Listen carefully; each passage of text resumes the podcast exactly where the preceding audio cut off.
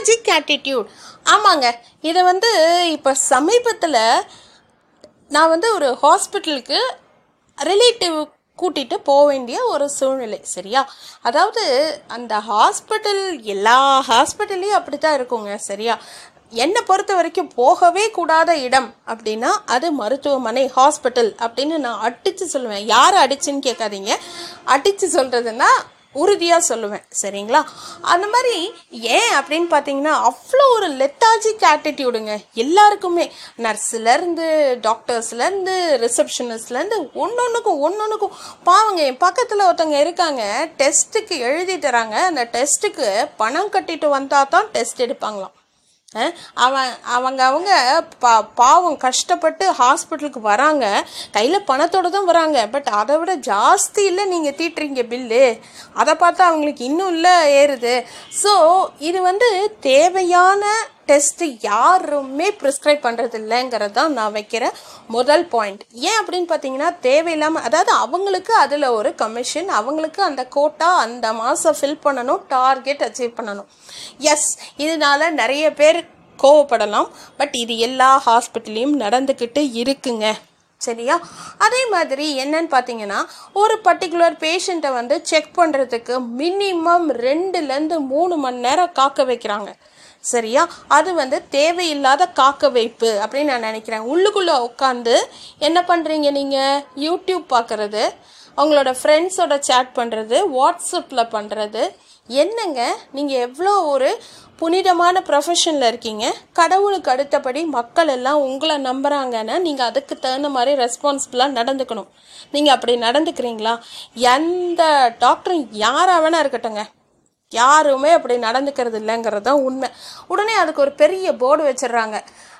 Patience is very important in medical field என்னங்க? Patience உங்களுக்கு முக்கியம்னா நீங்கள் வந்து பேஷண்ட் டைமை கன்சிடர் பண்ணணும்.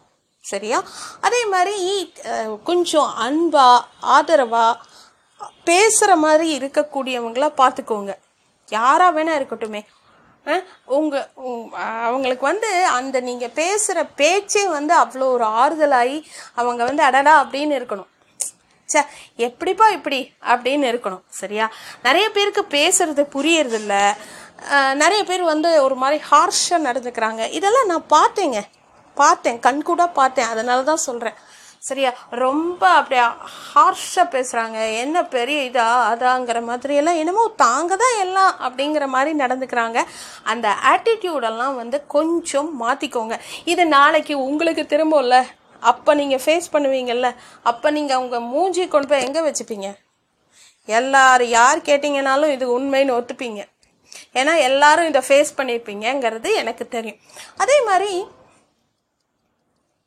டயபெட்டிக் பேஷண்ட்ஸ் வராங்க அப்படின்னா இதெல்லாம் நடந்ததுங்க அந்த ஹாஸ்பிட்டலில் டயபெட்டிக் பேஷண்ட் வராங்க பாவம் காலையிலேருந்து காலையில் ஏழு மணிக்கே வந்துடணுமா சரியா?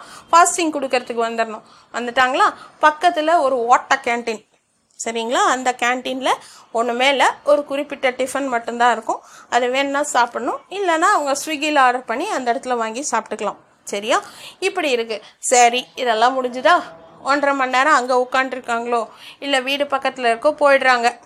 திருப்பி வரத்துக்கு கன்வீனியன்ஸு அது வ தட்டு தடுமாறி கொஞ்சம் லேட்டாக வந்துட்டாங்கன்னா முடிஞ்சு போச்சுப்பா.